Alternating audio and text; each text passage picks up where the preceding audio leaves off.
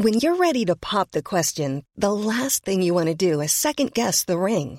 At Bluenile.com, you can design a one of a kind ring with the ease and convenience of shopping online. Choose your diamond and setting. When you find the one, you'll get it delivered right to your door. Go to Bluenile.com and use promo code LISTEN to get $50 off your purchase of $500 or more. That's code LISTEN at Bluenile.com for $50 off your purchase. Bluenile.com code LISTEN. Quality sleep is essential. That's why the Sleep Number Smart Bed is designed for your ever evolving sleep needs. Need a bed that's firmer or softer on either side? Helps you sleep at a comfortable temperature? Sleep Number Smart Beds let you individualize your comfort so you sleep better together. JD Power ranks Sleep Number number 1 in customer satisfaction with mattresses purchased in-store. And now, save 50% on the Sleep Number limited edition Smart Bed for a limited time. For JD Power 2023 award information, visit jdpower.com/awards. Only at a Sleep Number store or sleepnumber.com. Sarah and I have talked many times about our desire to age as gracefully as possible, and skincare is a huge piece of that. I spend a lot of time and money thinking about my skin, and I have added Ritual to my routine, which just gives me a lot of comfort. Ritual is here for us. They have created a wrinkle support skin supplement and conducted clinical studies, so we know it's working. They're taking the guesswork out of skincare. Ritual Hyacera is one of several Ritual products that I love. I take the daily multivitamin, I take a probiotic, and Hyacera is that once daily skincare supplement that is clinically proven to reduce wrinkles and fine lines and increase skin smoothness in 90 days. I recently met a friend for the first time in person as opposed to online. And we were discussing the fact that I am 43, and she said, I cannot believe how young you look. And I thought, thank you, Ritual, for that. Start Hyacera to help minimize wrinkles without compromising on clean science. Hyacera from Ritual is a clinically proven skin supplement you can actually trust. Get 25% off your first month for a limited time at ritual.com slash pantsuit. Start Ritual or add Hyacera to your subscription today. That's ritual.com slash pantsuit for 25% off.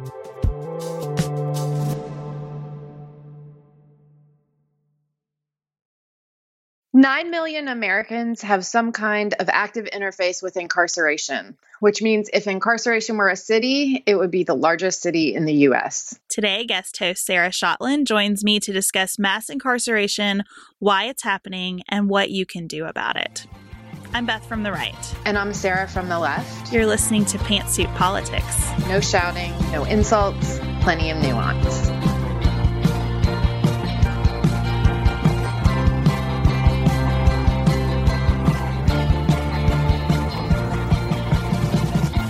Hello, everyone. Thank you for joining us for another episode of Pantsuit Politics. Thank you all so much for your kind notes during my vacation. I really appreciated it. And Sarah is now at the beach. It's like we switched places.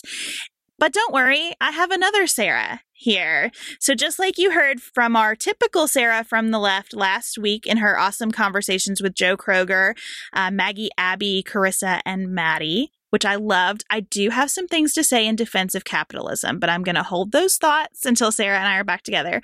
But if you heard those episodes and liked it, today we have another great guest host. So Sarah Shotland reached out as one of the many awesome people who submitted um, to come onto the show and guest host. And we are going to have what I'm sure is going to be a fascinating conversation about mass incarceration. But we're actually going to host the show just like Sarah Stewart Holland and I do.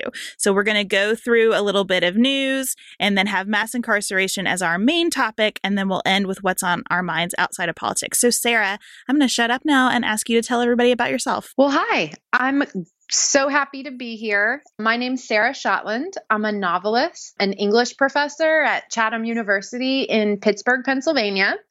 And I'm the co founder of Words Without Walls, which brings creative writing classes to jails, prisons, and rehabilitation centers in Pittsburgh. I'm also a huge pantsuit politics fan, which is why I was so excited to get to talk to you. I've lived in Pittsburgh for almost 10 years, but I'm originally from Dallas, Texas. And both of those places are surprisingly similar politically. Oh, interesting big states that have sort of blue big cities and big swaths of big open red in the middle. So that was really surprising to me when I moved to Pennsylvania that it was so similar to Texas. Okay, tell me what kind of novels you write. I'll say this I went to undergrad in New Orleans. And so my first novel, Junkette, is about New Orleans. So if you are a person who's interested in the amazing life of that city, you might really like that book. And you can get it on Amazon or in bookstores. That's amazing. Well, I'm so glad that you're here. When I heard your submission, I was like, I love her accent. You can tell that she's lived in multiple places. This is going to be great. So let's dive in because there's a lot of news to cover. First, great. happy Tuesday, everyone. Paul Manafort's trial starts today. This, yes, this trial is expected to last for three weeks.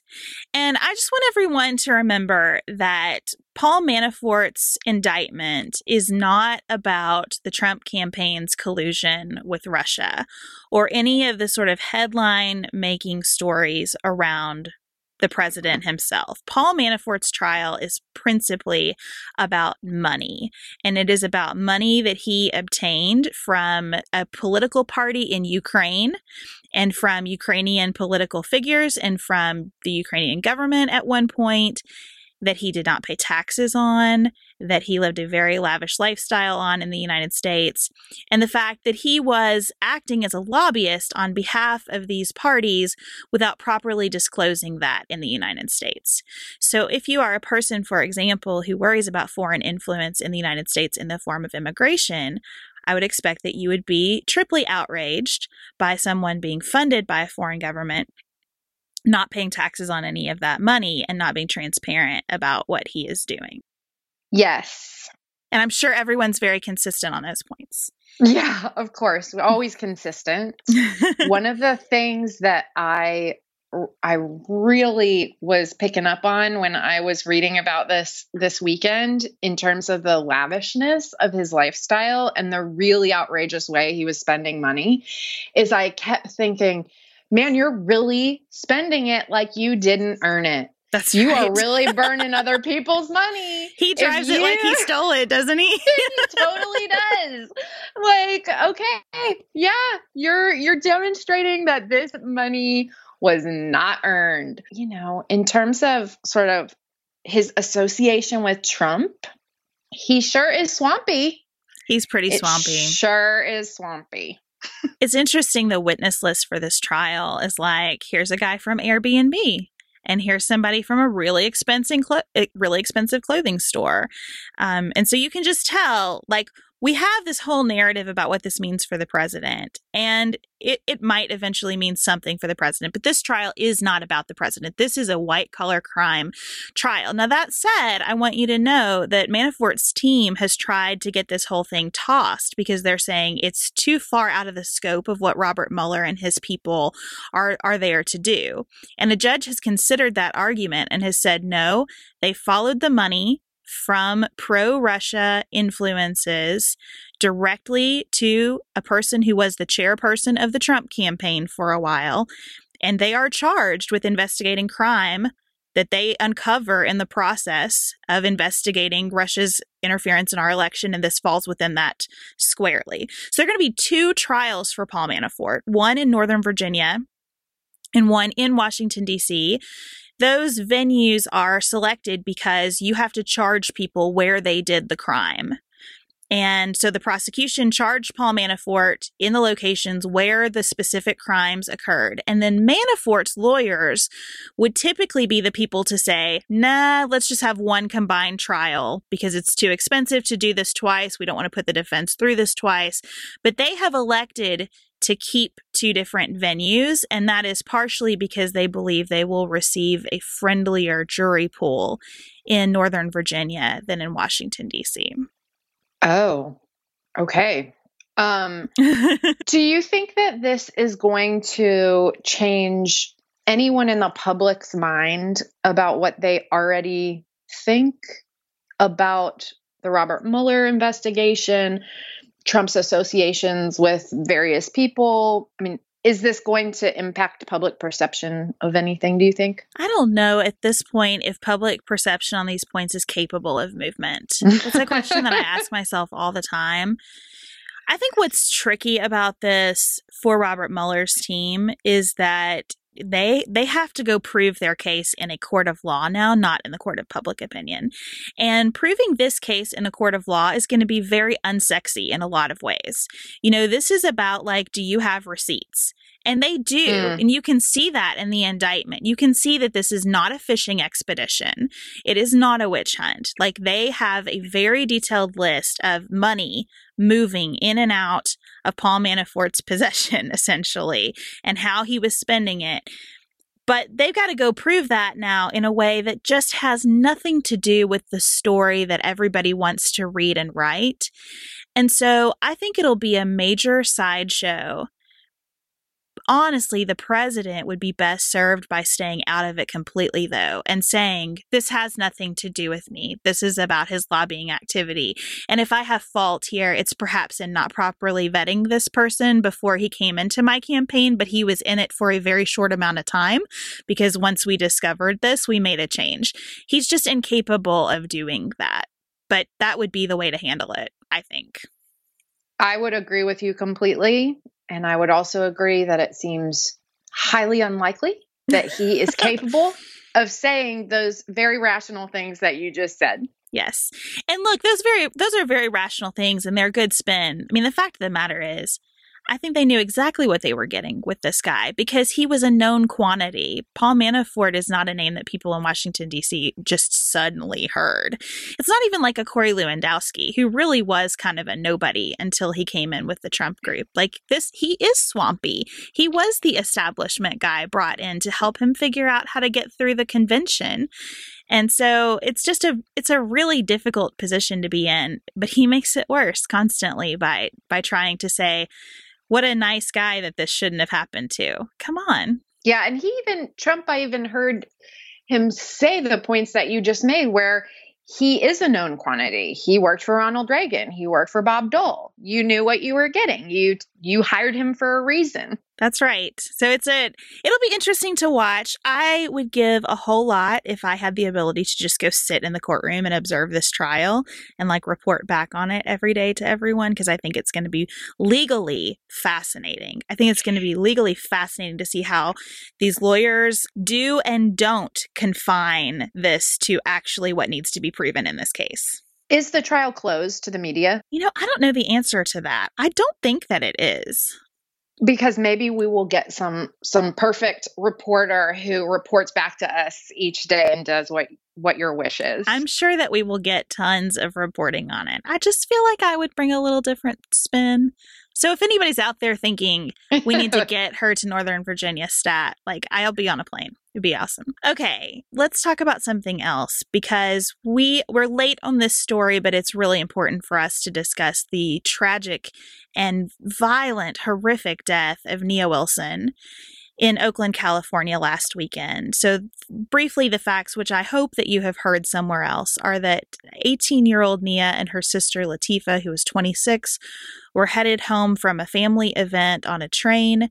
As they were on the platform transferring to another train, a 27 year old man just out of nowhere stabbed them with a knife and Nia was killed. Her sister was injured. Her sister shared that after Nia had been stabbed, the man who did the stabbing, and I don't want to say his name or talk any more about him than we have to, kind of cleaned his knife and like stared at the two of them. So it's just a Ugh. horrible, horrible circumstance. The police in Oakland have compared it to a prison yard assault, and the BART police chief, that's the public transit there in Oakland, um, told reporters it was the most vicious attack he has ever seen in his very long career. It was the third death in less than a week in the BART system from unrelated attacks. So that's very troubling. What has really been difficult to process in this case is that the police have been saying there's no evidence that this was a hate crime, but a white man stabbed a black woman in a wholly unprovoked and gruesome way. And so it's that's just a hard thing to hear that it wasn't a hate crime. His family says he's been struggling with mental illness. He has been living on the streets. These are topics that I'm certain we'll return to on a more systemic basis in a few minutes, Sarah. Social media has been very active in trying to bring attention to this case and ensure that people know who Nia Wilson was and that she is seen in the light that is deserving for her, uh, which has been difficult because immediately after this happened, a local television station showed a picture of her holding what looked like a gun. It was actually a cell phone case that was shaped like a gun, but it it really feeds into the portrayal of African Americans in the media in a negative light, even when they are the victims of crimes. And so um, this has been a really awful, awful story. And we are really saddened by what's happened here. And our thoughts and prayers are with the Wilson family and with everyone who feels even more afraid today than they did a week ago because of living in black skin in America. Yeah, it's such a tragic story. As I was um, reading accounts of it, the thing I kept thinking about was how young Nia was and how when something like this happens in your family, at your school, in your community, and you lose your best friend or your girlfriend or your lab partner, and you're 17 or 18, it affects your life forever and and that that ripples out and out and out. And we know that the african american community has had to deal with the personal grief of losing your children over and over again compounded with the political reality that it seems like a lot of people aren't motivated to help you change that to help you amplify that story to even hear you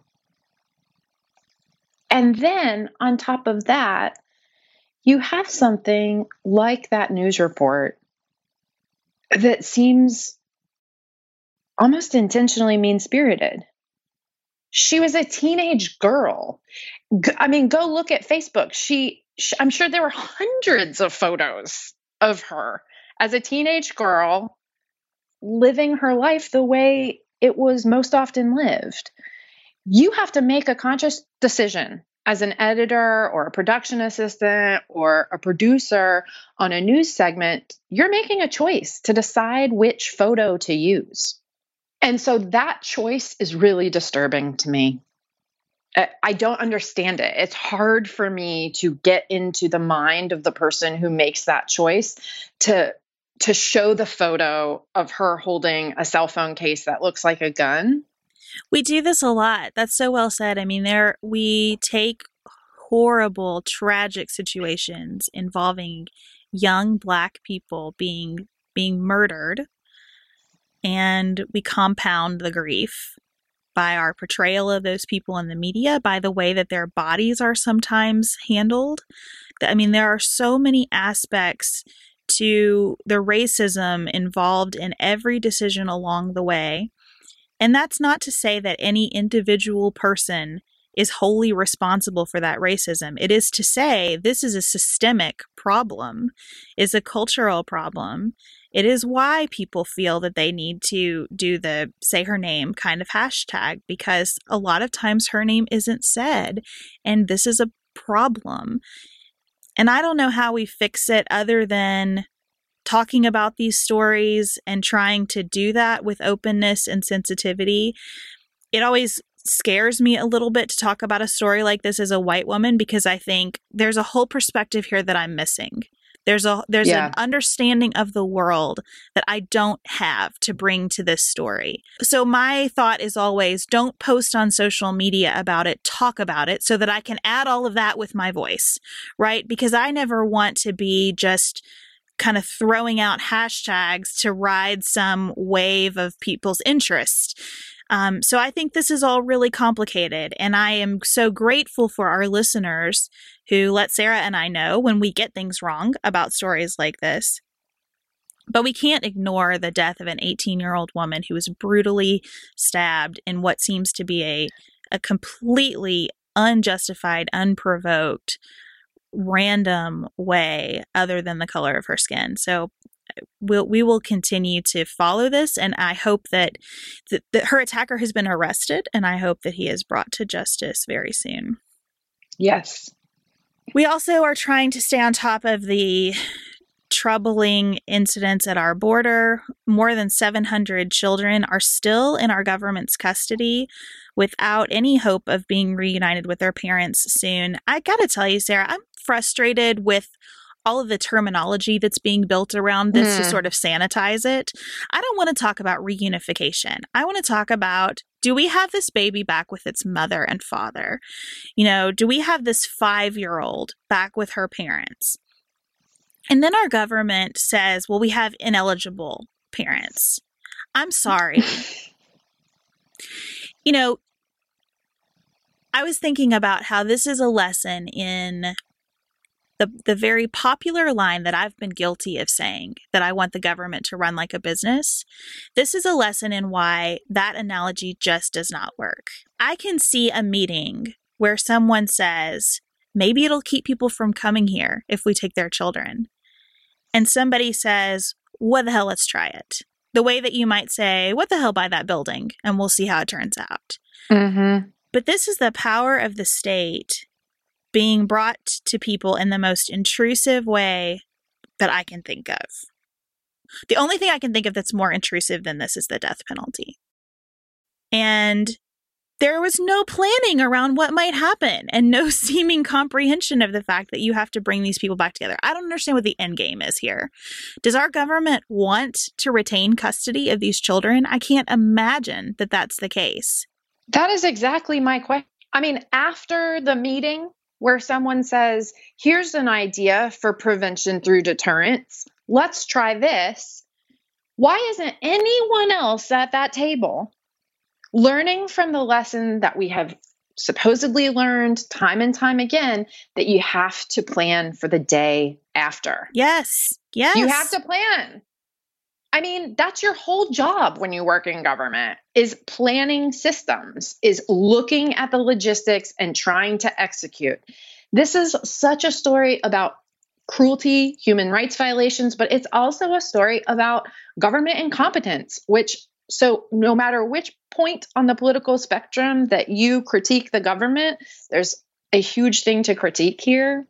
A couple weeks ago, when you and Sarah were discussing this and talking about how you talk to your kids about it, you brought up what I thought was a really profound question, which is that we are grappling right now with whether or not America is a place or an idea. Mm-hmm. And I've continued to think about that question. I think it's a really important question for all of us to consider. But while we figure that out, there are real human beings right. who whose lives are held in the balance while we figure out what we want to do there, and it's totally unacceptable. Everything about this is entirely unacceptable. I, I don't know what else we can do except draw a hard line and say, we do not support politicians who support these policies. We will not forget about it. No matter how many weeks go by, no matter what other sideshows happen in the news, we have to keep our eyes on these children. They are real children, they are real families. And the idea that some parents just gave over their rights to their children and self deported, and now our government doesn't have a responsibility to reunify those families is also unacceptable. Yeah, I read some very far right wing commentary about this in the vein of the media has lied to you about this whole story. The fact of the matter is, these parents don't want their kids. Now, I don't believe that. And I think you have to ignore metric tons of credible reporting to the contrary to get there. But let's say you get there. And let's say these parents, let's say you genuinely in your heart of hearts believe that parents are bringing their kids to the United States for the purpose of abandoning those children. Again, this is patently false. But let's say that you get there in your mind. Our government does not have the power or the skill set or the infrastructure to take custody of those children. And I am blown away by the fact that our government seems to be acting like it wants to retain those children in its custody. Why are we asking people to self deport and sign away their rights to be reunited with their children? Why would that even be an option on the form? Like, that doesn't make any sense to me. None at all in order to get to that point of accepting that premise, you would also have to ignore every single minute of your own life experience. That's right. I don't know a single parent in any situation, and I've worked in prisons and jails for 10 years where people are regularly separated from their kids. The one thing I hear over and over again is about how much people love their kids. No matter what else, that is a universal standard, it is absurd to believe that people who are risking their lives with their children to give them a better life are then doing it to abandon them in a detention center. And so nonprofit organizations are left to clean up what our government has not done. And I think it's if you're looking for what can I do, it's continue to donate to those nonprofits, continue to volunteer if you have skills that are valuable to those nonprofits, because we are now going to have private citizens trying to find parents who've been deported from the United States in order to get their children back to them, and then going through a process that seems to have yet to be determined on on how you get those children once you find the parent. The impacts of this policy are going to be with us for generations. You know, you talked a second ago Sarah about how you're just not equipped at 17, 18 years old to lose a friend and how damaging that is for the entirety of your life. I have a 7-year-old and a 3-year-old. I can't imagine what their lives or mine would be like if we if we went a month without any contact right now. And and how long that would be a present for us and how damaging it would be to our family and to each of us as individuals. And then when you multiply that out and you add in factors like language and the treatment that people are receiving and then think about the damage this is inflicting on the people doing this work. Absolutely. We are going to suffer this for 50 years in ways that we can't even imagine today. And it's it's just and and it's all we chose every bit of it. Exactly. this was a problem we created. We did not have to be in this position right now. Well, we will continue to monitor this story and bring you updates as we have them. We're going to switch to our gratitude moments now because we have had a lot of things that we are not grateful for so far. Sarah, what is your gratitude moment today? I was thinking about the Carr fire, which is continuing to grow and rage across California. Um, and I just wanted to acknowledge that I'm grateful for the incredible bravery and self sacrifice of firefighters who work to contain those fires. Um, firefighters are first responders who often have to puzzle together a bunch of different incomes. It's often seasonal. They aren't paid a lot of money, but they run into fires. They do incredibly dangerous and difficult work to protect our citizens and to preserve these incredible landscapes that so many Americans enjoy each summer. And um, so far, there are three firefighters who have been reported to have died in service to this cause, and their names are Brian Hughes, Don Ray Smith, and Jeremy Stoke. And I am so grateful for their service and to their families for the sacrifice that they've made. I completely agree. That is so well said. I am grateful for school summer nutrition programs because I think a lot about how many children depend on schools for their meals. And I'm grateful for the growing number of programs that address those issues. and the reporting that's being done to make people aware. Because I think a lot of people, especially if you don't have kids in school, especially if you don't have kids in a school that has a high population of free and reduced lunch, you just don't even think about this. You don't think about a snow day as a day that keeps a child from having breakfast. And I'm grateful for the work that's being done. I'm especially grateful for the Food Research and Action Center's work because they are really analyzing and measuring what's happening in these programs and setting objectives for the future. They have a wonderful report that we'll include in the show notes that really helps you understand who is being fed, how they're being fed, and what needs aren't being met yet, and how we might go about meeting those needs. So, really important work that I think gets missed by a lot of us. Absolutely. I was so glad when you sent that because it really made me remember that that is such good and important work. Yes. We are next up going to talk about the good and important work that you do every day, Sarah, and about what's happening in our prison system across the country. Looking for the perfect gift to celebrate the moms in your life? Aura frames are beautiful, Wi Fi connected digital picture frames that allow you to share and display unlimited photos. It's super easy to upload and share photos via the Aura app. And if you're giving an Aura as a gift, you can even personalize the frame with preloaded photos and memories. You guys, I love my Aura frames. I have one in my office. I have one in my kitchen. I have given one as a housewarming gift. I have given one as Mother's Day, Father's Day. They are the most amazing gifts because this app is a game changer, in my personal opinion in digital frames. It makes it so, so easy to get the pictures on there and even videos. It plays like you're in Harry Potter, you guys. It is the best. I love mine so much. And right now, Aura has a great deal for Mother's Day. Listeners can save on the perfect gift by visiting auraframes.com to get $30 off plus free shipping on their best selling frame. That's A U R A frames.com. Use code PANTSUIT at checkout to save. Terms and conditions apply.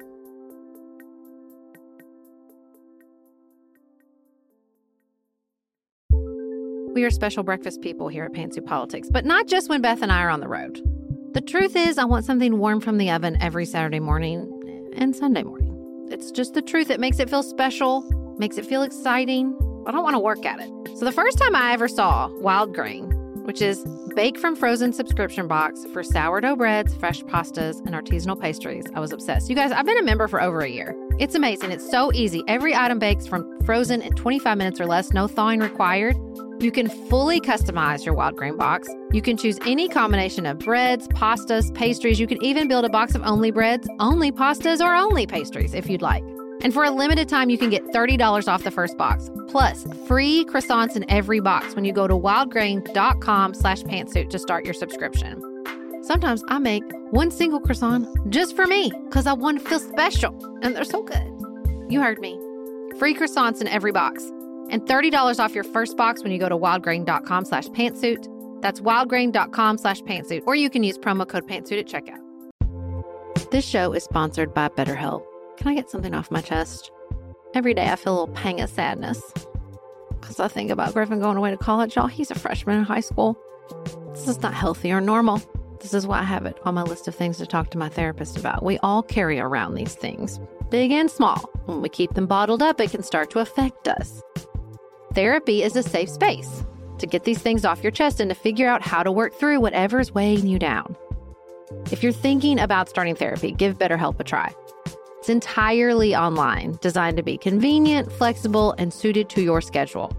Just fill out a brief questionnaire to get matched with a licensed therapist and switch therapist anytime for no additional charge. You gotta get it off your chest. And you can get it off your chest with BetterHelp. Visit betterhelp.com slash pantsuit today to get 10% off your first month. That's betterhelp, H-E-L-P dot com slash pantsuit.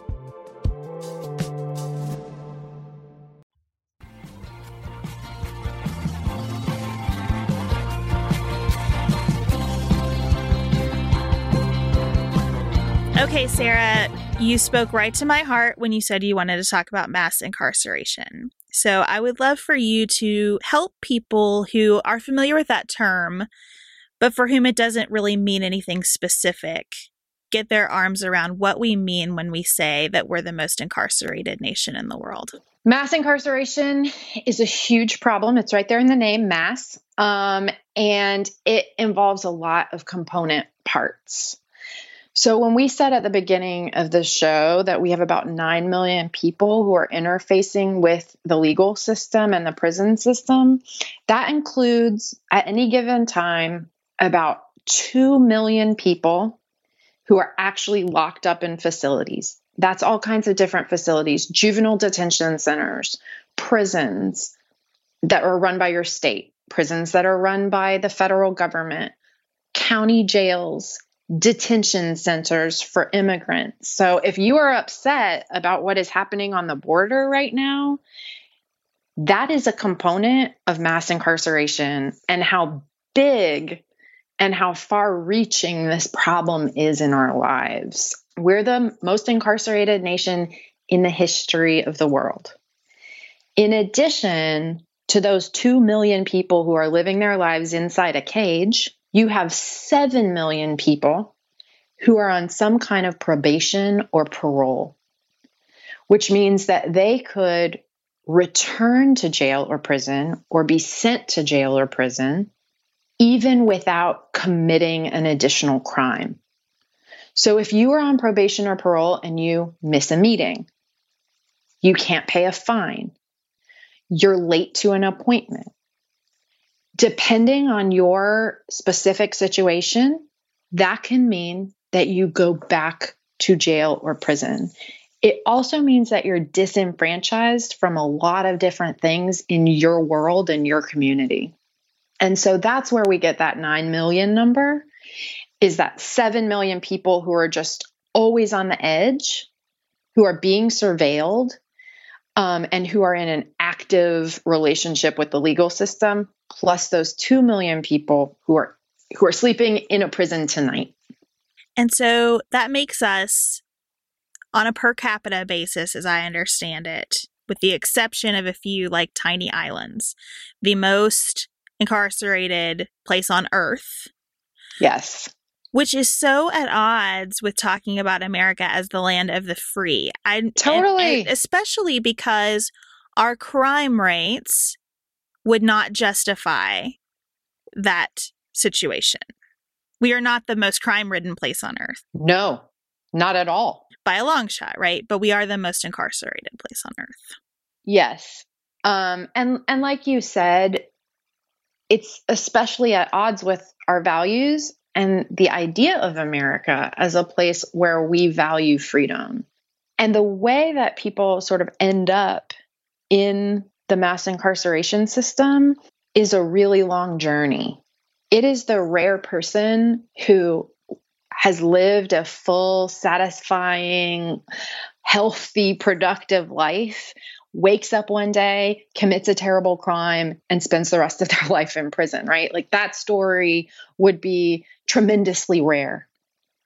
What we have instead are a lot of specific stories of individual people who had compounding problems in their lives that exacerbated situations that were already unideal. And that leads people into bad choices and and choosing between a, a, variety of bad choices in their lives. It leads people to have um, limited skill sets. It leads people into systems where they can't pay for lawyers, where um, they're they're basically being incarcerated in part because of poverty. I'm sure that a lot of people know Bryan Stevenson's work, mm-hmm. um, who wrote Just Mercy and, you know, the quote that really sticks with me in that book is that in America, you are more likely to go to prison for a crime you didn't commit if you're poor than you are to go to prison for a crime you did commit if you are wealthy. And that's, I think, an important thing to think about when you're thinking about the ways that someone gets into this system. So, my friend Kim, who runs a homeless shelter, was posting last week about how you have a right to a lawyer if you committed a crime. You don't have a right to a lawyer in an eviction proceeding. And a lot of people are evicted, and that sets off this chain reaction of horrible, really non choices, right? But choosing among terrible, terrible options. And I think systemically, and I know, Sarah, you have a bunch of ideas about how we can make this problem better. But if we look all along the way at places where someone could could have another chance, another opportunity, I feel like an easy one would be to make sure that anybody in an eviction proceeding has a lawyer because I worked, I, I, did some pro bono work when I was a new lawyer in eviction court. And as soon as there's a lawyer involved, it gets worked out. Most of the exactly. time, you are able to figure these things out. It's not good for the landlord or the evictee to have someone be evicted for non payment if there is any other option, right? But you must have somebody with those tools.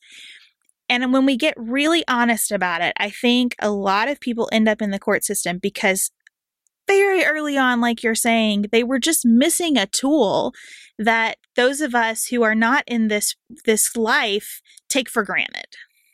Absolutely. Um, my sister and I were having that exact conversation about eviction. She's an attorney and she's reading the book Evicted, which is a pretty big book right now. So that's also a book that could shed some light on this. And, you know, part of that is the opacity that's in the system. So we have created a system that you have to know a secret language in order mm-hmm. to access, and that's legalese. I mean, when you're an attorney, you learn a whole new system of language that allows you to navigate this system. And if you don't know that language, you are at a huge disadvantage when you walk into that courtroom. The district attorney um, in Corpus Christi, Texas, right now, is a really incredible guy. He has a really incredible story. And one of the stories he tells is he got a DUI when he was like a young man. And his mother said, I'm going to go to court with you. You don't need a lawyer. We're just going to tell, you're just going to tell them what you did wrong and they'll work with you. It's going to be okay. Well, of course, when he walked into that courtroom with his mom and said, You're right, I was driving drunk. What can I do to make it better? it was a massive upheaval in his life that was expensive, that disrupted his education. And right before him in that same courtroom, a kid who was exactly his age, who brought in a lawyer, left the courtroom with a totally different verdict. And so those missing tools become so important in where your life ends up. You can see that so clearly if you spend a day just watching like a traffic docket because you see this spiral of somebody got stopped for a ticket and they got a ticket and they didn't pay the ticket and then they're back in the system. Maybe they failed to appear for something. Maybe they were found and they had marijuana on them. And it's just like if in if anywhere along the way someone had said here are the skills you need. Put this on your calendar you're going to live by your calendar. On right, this date, you right. have to show up in this place. When you show up, you have to bring these pieces of paper. Like, I just take those kinds of skills for granted because I've been taught them from my infancy, right? Completely. But when you haven't been taught those skills from your infancy, now you're in a system where, and a lot of these court dockets, it's hard to hear anyway, mm-hmm. especially if the courtroom has a process where they're talking to people by Skype essentially from prison, right? Yeah. So you're not even in the same room. It's difficult to hear. They're using a language you don't understand. Sometimes there are other language issues, right? And you can see how it's just the deck is so, it's like being at a casino with your life that is so stacked against you once you get into this process. And being at a casino with your life is probably one of the most nerve wracking experiences I can imagine, which means when you're in that situation, you aren't making well considered, thoughtful, calm decisions about what to do next. Right. You're working at a very heightened level of panic that's causing you to make decisions that you might not normally make if you were sitting at your house surrounded with people who loved you and who were on your team and were explaining to you the different choices you might have in this situation. Um, so we're we're just exacerbating personal problems with systemic dysfunction. And then we end up in these giant piles of terrible choices to make.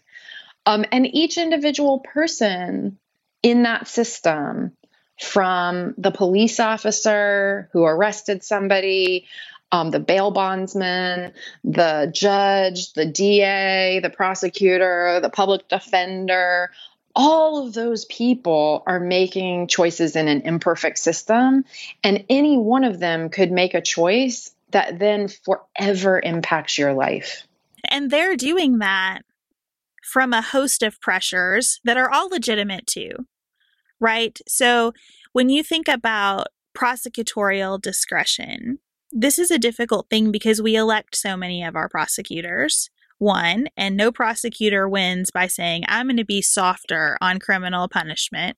That's starting totally. to happen in some places, and, and we need more of it. I had the privilege of hearing Adam John Foss talk about that once, and he said, Listen, if you are a young black person in law school, be a prosecutor, become a prosecutor. That's the best thing you can do for your community because then you're on the side of making these choices. And that I I was so moved by his comments about that. But we make it really, really difficult as a public for prosecutors not to feel a sense that they they must get the harshest sentences available to them. And it, it makes me think a little bit about when I was doing divorce work as a lawyer. And mm. I would mm. have these people in front of me who were in this terrible, terrible situation in life. And they're talking to me about all of these emotional issues flowing from the divorce. And I always felt horrible when someone spent hours with me talking about their emotional issues because they had to pay me for that time I was sitting with them. And so I mm-hmm. started saying to people, listen, all I can do for you is money. I cannot help you in any way other than money. And you are paying me for this time. If you're going to pay for time to process the emotional side of this, you should do it with someone who's trained to do that for you because all I've got for you is money. And I bring that up because when I see a prosecutor, all he has or she has for a victim is a sentence. Right. And that really doesn't get at what the victim cares about either, but it's all we know to give them. It's such an important point because while we can talk about making our laws sane and rational and humane, and we can talk about upholding people's civil rights when they're incarcerated. At the heart of this, I think we want to impart justice for people who have legitimately suffered terrible, terrible crimes. Someone like Nia Wilson, mm-hmm. right? Like, we want to make sure that whatever small comfort we could give to those people and their families that we're doing through the justice system.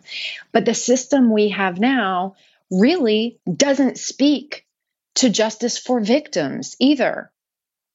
Because when we lock people in cages for a long, long, long, long time, that doesn't help a victim. That doesn't help a victim to know that that kind of crime isn't going to happen to someone else in their community, that it's not going to happen to them again once this person is released back into our society. What happens in those facilities once we say you've done something wrong, you need to be isolated, you need to be put in a facility, what happens in those facilities then really matters. It really matters what happens to you on the inside in terms of what will then happen to you once you're back out on the outside because very few people are going to prison forever. I mean that is a whole different problem where we sh- we shouldn't be sentencing people to life without the possibility of parole. I, I mean in my perspective on this. But the vast majority of people aren't. The vast majority of people do a short sentence and then need to integrate back into all of our communities and the one other thing I'll say about how this system doesn't work for victims is that it doesn't acknowledge most of them.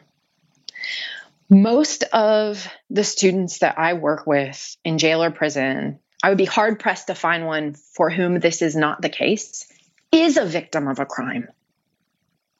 So, um, one sort of story I have about this is that the first time I taught a class of women, um, I was a pretty young teacher. I wasn't that great at it yet. And so I was using these very simple writing prompts where I would have everybody in the class write the same first sentence, and then we'd fill in the blank and keep writing. And this example that I used was no one ever asked me. And then everybody had to keep writing. Every single woman in the class, every single one, wrote some version of no one ever asked me if I wanted to have sex, if I liked to have sex, if sex felt good, if I wanted to have sex with men. That kind of an experience where you're sitting in a classroom full of women who all are echoing each other's experiences back at each other in this very sort of simple writing prompt was some real personal evidence to me that our idea of a binary between victim and perpetrator is really insufficient for the context of people's lives.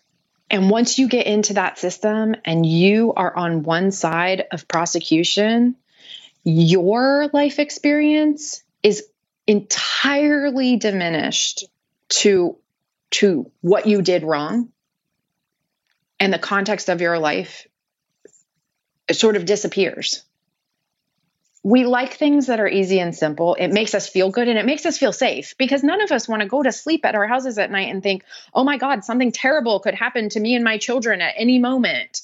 We want to believe that there are heroes and villains in the world.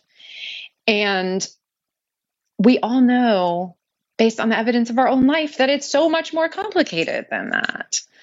And our system has to reflect that if we want real justice. I think you're so right. And I think you have beautifully touched on the reason that this isn't really a partisan issue. Because if you believe in limited government, you have to be astonished at the overreach of government into people's lives, the way that we are depriving people of all of their liberty, all of their opportunity to make money, all of their opportunity to pursue a family and a happy life. Um, in sometimes very, very minor circumstances. You would think that if those of us on the conservative side of the aisle would say, this should be the absolute last resort. I got to tell you, I think so at some point in the future, probably in my lifetime, we will not be able to believe that we ever put people in cages. I, I hope that I live to see that day when we think, how barbaric. I can't believe that we used to do this to other human beings. I have a real anti-authority streak though. And I, and so I like I get really riled up just about traffic stops and stuff. I just I don't like that kind of intrusion into life. So that's the sort of libertarian, I guess, conservative perspective. And then the human rights side of this which is should be the other side of the coin. Like we should have so much overlap between those two groups despite the attempts to make it feel like an ocean between us. It's just clear that we have some bipartisan momentum around some of these issues. I think that bipartisan momentum doesn't go nearly far enough but it's a start. Mm-hmm. But Sarah, when you reached out about this, you talked about how the solution here is very much about moving away from a scarcity mindset to an abundance mindset. And I would love for you to talk about what you mean. Yes. Working in prisons is, as you might imagine, really depressing sometimes. And once I heard enough stories that contextualized people's lives and their choices for me, I began to think about how so many of the people who were in my classes were living just with only a scarcity mindset and how that was driving crime and it was driving our punishment and our and our legal system. And so I wanted to kind of stop just imagine what would happen if I moved from this idea of there's limited resources in the world. Only so many of us can lead only so happy lives. Um, we have to take things away from people in order to motivate them to do good, which I don't think is evidenced in any of our actual lives. Um, and instead thought about what could there be more of in people's lives instead of less of? The answer is almost everything. And the answer is if you want to see fewer people in cages, you don't need less of anything except maybe cages. You need more of everything else. You need more um, support for parenting. You need to make it easier to be a parent in this country and to spend quality time with your children. You need preschool. You need safe, fun schools. It can't be enough that they're just competent.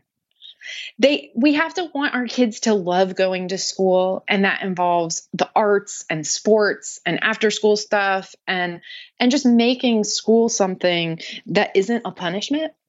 It involves housing, like you were saying eviction, so stable housing, affordable housing, transportation, public health.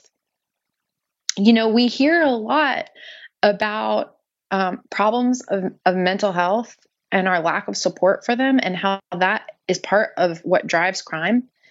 In order to change that, we need a whole lot more people working on mental health. We need people who are hired to do that in communities.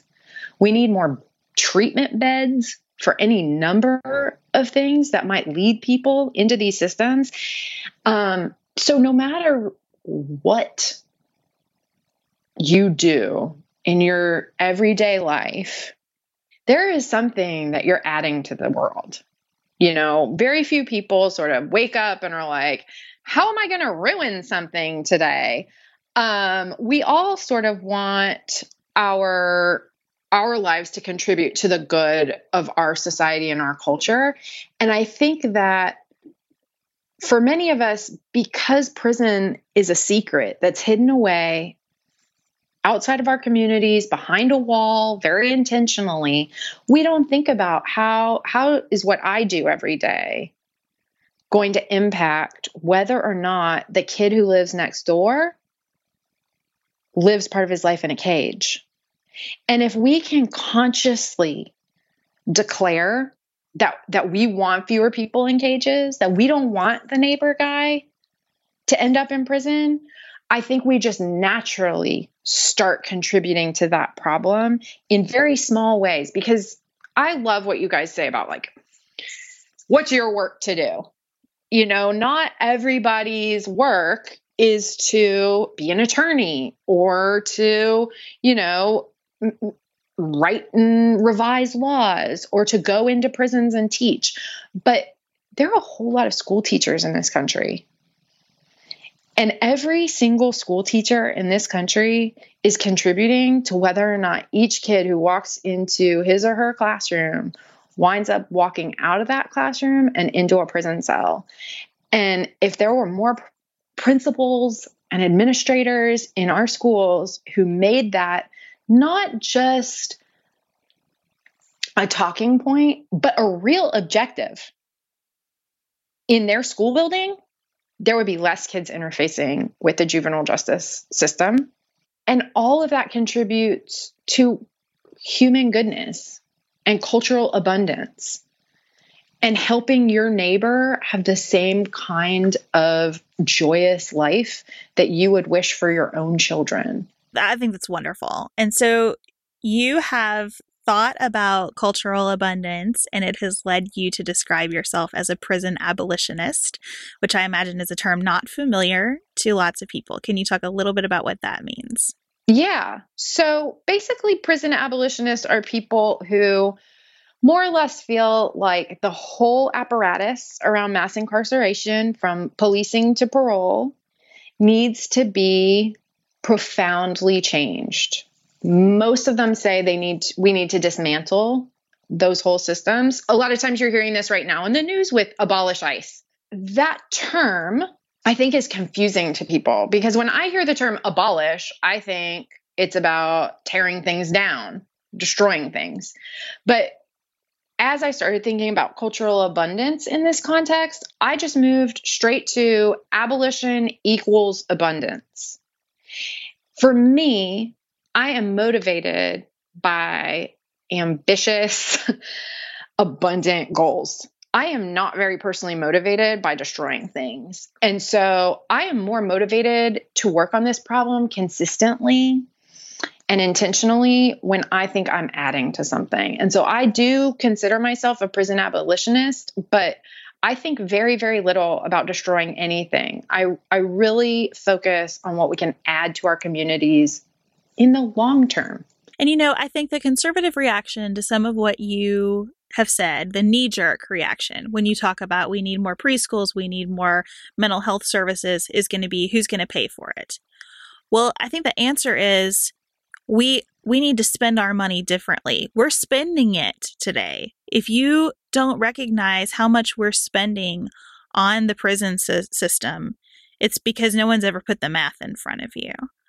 Absolutely. And this is another thing that we ought to think about in the way we treat our prosecutors because a prosecutor who chooses to go for the maximum sentence in order to be tough on crime might be choosing to spend forty, fifty thousand dollars of taxpayer money to keep somebody in jail for an extra year. And for what? For what? Other than to say I have this record. And so we have the dollars. We're spending them today. We're spending the dollars like they grow on trees around totally. our prison system and especially around ICE. Sarah and I have talked many times about our desire to age as gracefully as possible, and skincare is a huge piece of that. I spend a lot of time and money thinking about my skin, and I have added Ritual to my routine, which just gives me a lot of comfort. Ritual is here for us. They have created a wrinkle support skin supplement and conducted clinical studies, so we know it's working. They're taking the guesswork out of skincare. Ritual Hyacera is one of several Ritual products that I love. I take the daily multivitamin, I take a probiotic, and Hyacera is that once daily skincare supplement that is clinically proven to reduce wrinkles and fine lines and increase skin smoothness in 90 days. I recently met a friend for the first time in person as opposed to online. And we were discussing the fact that I am 43, and she said, I cannot believe how young you look. And I thought, thank you, Ritual, for that.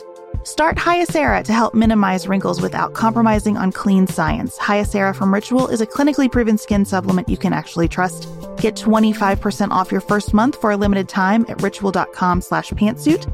Start Ritual or add Hyacera to your subscription today. That's ritual.com slash pantsuit for 25% off.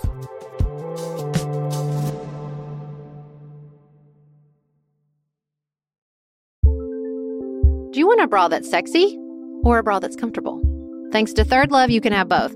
Third Love was started to take all the frustration, ick, and ugh out of bra shopping. That's why they make solutions for every bra problem, aka problems. Their bras make it easy to bring back perkiness you haven't seen since high school, get smoothing you know where, and have straps that actually stay put. Designed at their headquarters in San Francisco and made from premium materials, they put every style through hours of wear testing on real women, including themselves, before it's given the stamp of boob approval. Comfort and support are guaranteed. Plus, whether you're a double A cup or an H cup, their virtual fitting room will help you find your perfect fit fast. And they've even invented half cups. No more feeling stuck between two cup sizes that don't fit right. It's time to get your problems solved. Visit thirdlove.com and get 15% off your order with code podcast15.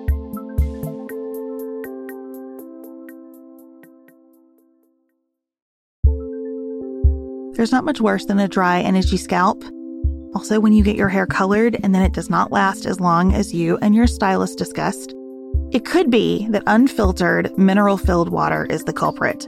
Hard water is a leading cause of damaged hair and dry, irritated skin, and about 85% of the United States uses hard water, filled with dissolved minerals and added chlorine. That's where Canopy's new filtered shower head comes in. Canopy, known for their beauty hacks and reimagined humidifier, has revolutionized the filtered shower head. Dermatologists recommended this unique three stage filtration system greatly reduces contaminants and odors in your shower water, leaving you with healthy hair and glowing skin. Best of all, the Canopy filtered shower head is hassle free. Installation is a breeze, and its unique quick release filter replacement feature allows for seamless filter replacement unlike any others on the market. Go to getcanopy.co to save $25 on your Canopy filtered showerhead purchase today. With Canopy's hassle free filter subscription. Even better, our listeners can use code PANTSUIT at checkout to save an additional 10% off your Canopy purchase. Hurry, your hair and skin will thank you.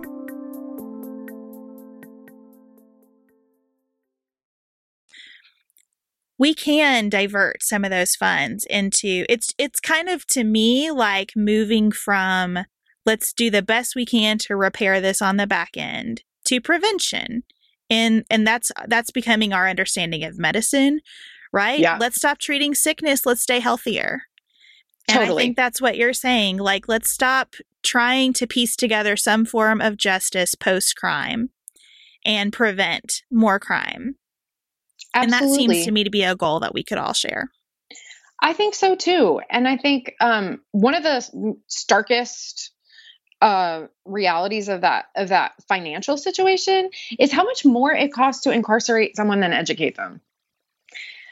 It just does. It's like I think the last time I looked this up, it costs something like triple per day to pay to keep someone in a prison than it does to send them to like our best performing school which is totally common sense. Think about it. We we don't have to provide beds for children. We don't provide 3 meals a day. We don't provide constant medical support. That's the thing is once you put people into prisons and the number of people we have in prisons also they're getting older. You don't stop aging because you go to prison. I mean, at one of the facilities I work in, there's a geriatric unit. Well, and think about what's happening to people's mental health while they're incarcerated as well. You're not going to get healthier No. spending your time there. Yeah.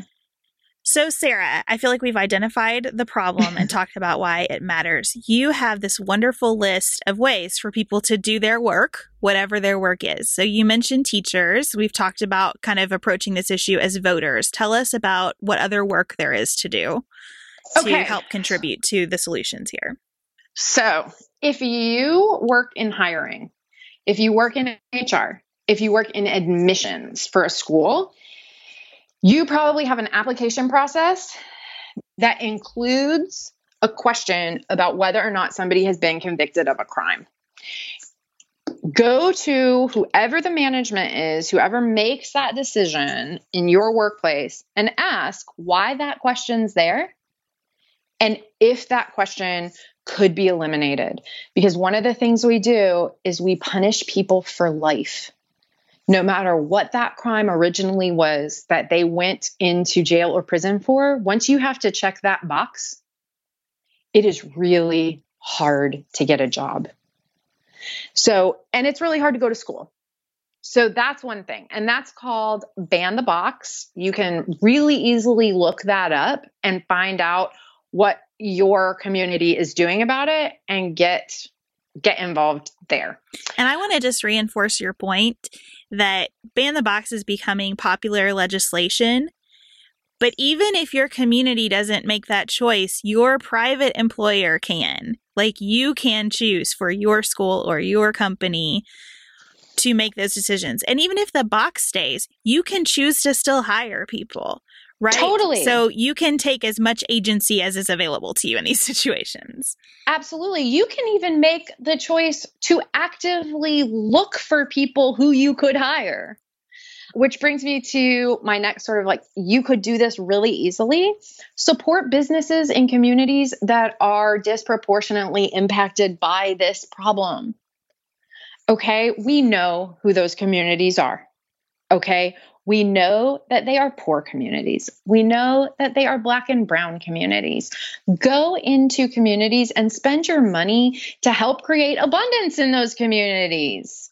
There are fantastic businesses in those communities that need our community support. That's right. And there are businesses that will advertise themselves as second chance employers. And it's Mhm. important to me to support those businesses as well.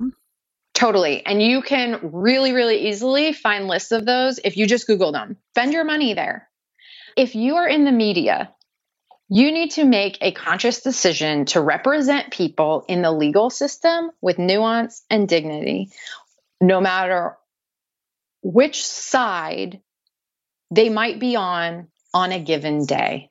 And that brings us back to somebody like Nia Wilson, who, because of who she was in a crime, was represented in a way that made it seem like she was complicit in her own murder. That is unacceptable in the media, and the media has a responsibility to do better in both visual representation of these situations and in our language. So, that is something, if you're in the media, you can do that. If you're a person who feels like you just maybe don't know a whole lot about this, but are interested in learning more, you can commit to something really easy like reading one book a year about the legal system. There are tons of great, well researched, compelling narratives about people who might have a story that surprises you. If you if you aren't familiar with stories like this, one of them that I can recommend just off the top of my head is um, Dwayne Betts. He has an incredible story. He was sentenced as a minor for a crime. He did time in a adult facility, and last year he graduated from Yale Law School. Um, and he is really changing the conversation. Read a book. And if you're if you're a person who um, is of faith no matter what faith that is. If you have a house of worship that you go to, ask your faith leadership to welcome formerly incarcerated people into your faith fellowship and ask that your church make an active outreach to do that. Ask what your faith community is doing to serve this set of, of our fellow citizens. Um, I think that's really important and something that people can really come together on. Um, because if there's any place that we kind of agree needs to do this work, it's where all of our faith tradition says no matter what you've done, you are still um, full of personal divinity and um, you come to this world with as much value as anybody else. So ask your faith community what they're doing in terms of reaching out in this issue. Those are my big ones. I think the only last thing I would I would add is that if none of that appeals to you, if none of that is your work to do, if you're on social media and you're having a conversation and something comes up about a crime, before you comment, just take one breath and ask yourself, what could have been added to this circumstance that could have changed the outcome? And that's about that abundance mindset. What could we do in our communities to make sure this doesn't happen again rather than just locking people in cages behind big walls and pretending they're invisible. I think that is a perfect note to wrap up on, Sarah. Next up, I'm going to ask you what's on your mind outside of politics. Okay. It is summertime. And so I'm just seeing so much about like, is your beach body ready? And I feel like if you have a body and you're lucky enough to be near a beach, you have a beach body and yes. you should go have fun. I, a couple years ago, realized that I had not allowed myself to go have fun at the beach or at a swimming pool in several years because I was dreading so much buying a bathing suit and going and putting the bathing suit on and then being in public. And I love the beach.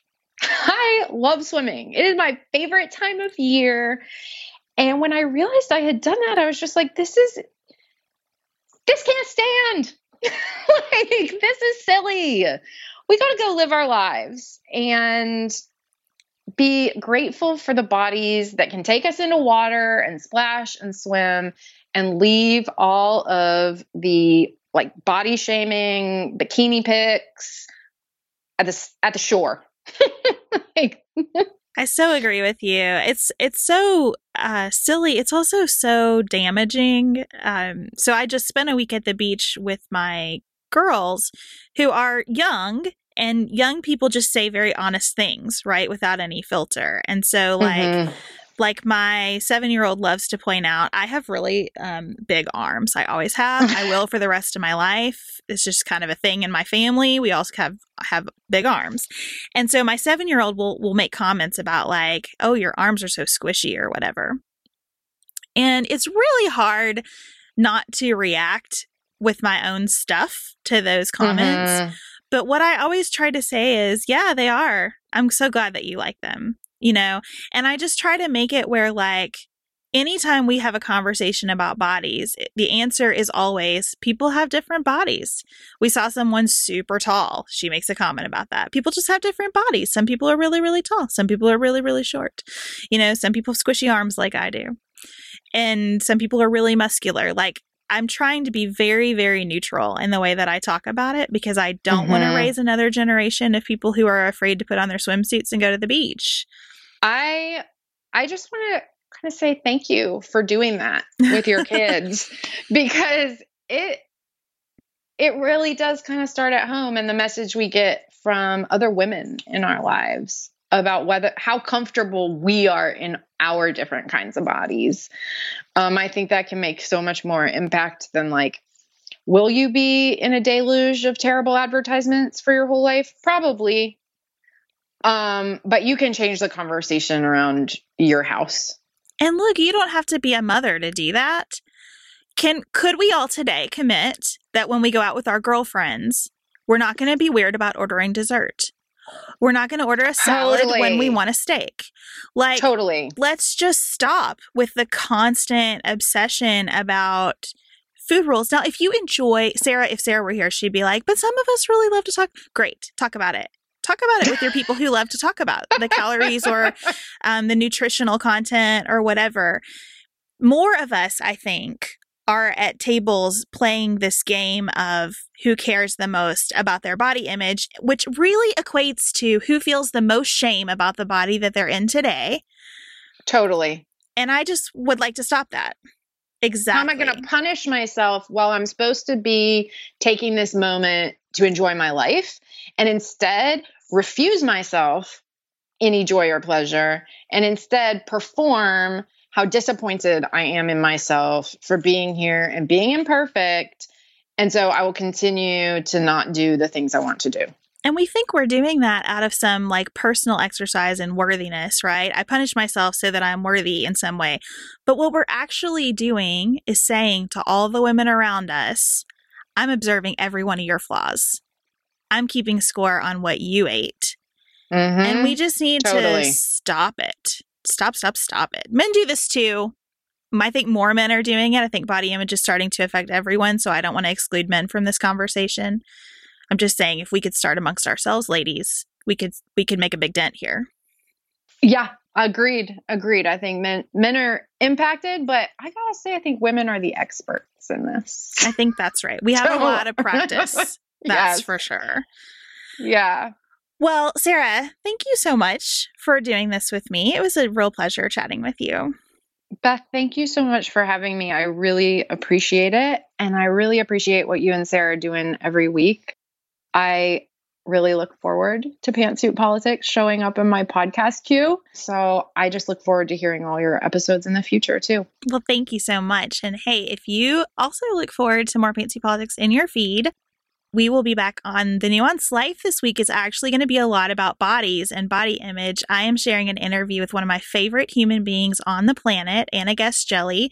She taught me how to be a yoga teacher and has taught me a lot of other more important stuff about life as well. And we get into all of that. So that's on Wednesday, tomorrow on the Nuanced Life. Friday, I will be back here with a little bit of news and listener feedback. Plus, I'll be sharing an interview that Sarah and I did a few weeks ago about careers for military spouses. You will not want to miss that conversation. Also, have a fun announcement. I've been working on a midterm elections resource because the midterms I think are going to be incredibly important. I always think voting is important and voting armed with information is important. So, thanks to many, many, many contributors from the Pantsuit Politics community, I'm talking like 50 or so people have pitched in. We have a massive Google spreadsheet that we've created that lists races in every state and it has who's running and some resources about them and some comments from people who live in those states or know those candidates. You are welcome to contribute. You'll see at the beginning of this spreadsheet. So, we're going to put the link in our show notes, and you'll see at the beginning of this spreadsheet, we have a list of shared agreements that if you are going to use this resource, you will only comment about races in your district or your state unless you personally know the candidate. But I don't want this to become like 50 people saying, I've always hated so and so, and this person has to go. Like, we really want this to be on the ground, grassrootsy kind of information that helps you be a more informed voter, not some kind of weird PR tool for anyone. And if you contribute, we ask that you sign your name to it. Okay. Which I know that everyone in this community will do. I'm just sharing that these are the ground rules. So, link will be in the show notes. Read the shared agreements, peruse it. If we're missing things, add to it, please. This is just a, this is like our virtual kitchen table. We're all sitting here together making something to share. The nightly nuance last night is going to talk about the budget and the possibility that is bananas of another government shutdown. I can't believe we're even saying those words. Tuesday, tonight, I'm going to be talking about Georgia's gubernatorial race. Lots of good coverage of Stacey Abrams lately, and I want to talk more about that. I'll be with you there all week while Sarah is enjoying her vacation. Thank you again, Sarah Shotland. You want to take us out with a Keep It Nuanced, y'all? Keep it nuanced, y'all.